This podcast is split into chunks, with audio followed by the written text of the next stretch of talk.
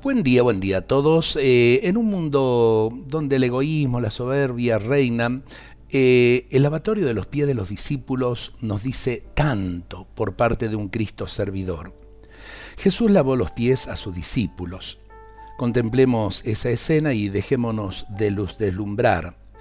Jesús podría haber hecho tantas cosas y sin embargo se detuvo y dedicó un rato a lavar los pies a sus compañeros. ¿Para qué lo hizo?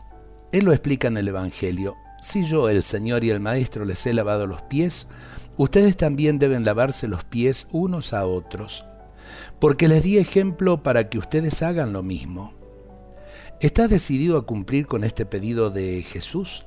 Lavarle los pies a otras personas es dedicarle tiempo, ayudarla a liberarse de sus dificultades, comprenderla, perdonarla, Acercarse a tener un gesto de cariño sin hacerle sentir que eres más o que tienes más importancia. Jesús también dijo, sabiendo esto ustedes serán felices si lo cumplen. Eso significa que lavar los pies a los demás nos hace felices.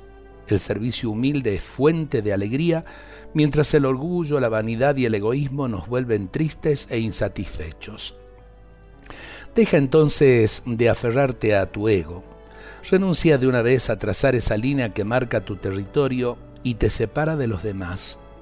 Destruye de una vez ese muro divisorio que protege tu propiedad privada y deja de tenerle miedo al amor. Sin amor solo queda el abismo. Cuanto de verdad, en definitiva, ojalá que aprendamos a lavarnos los pies los unos a los otros.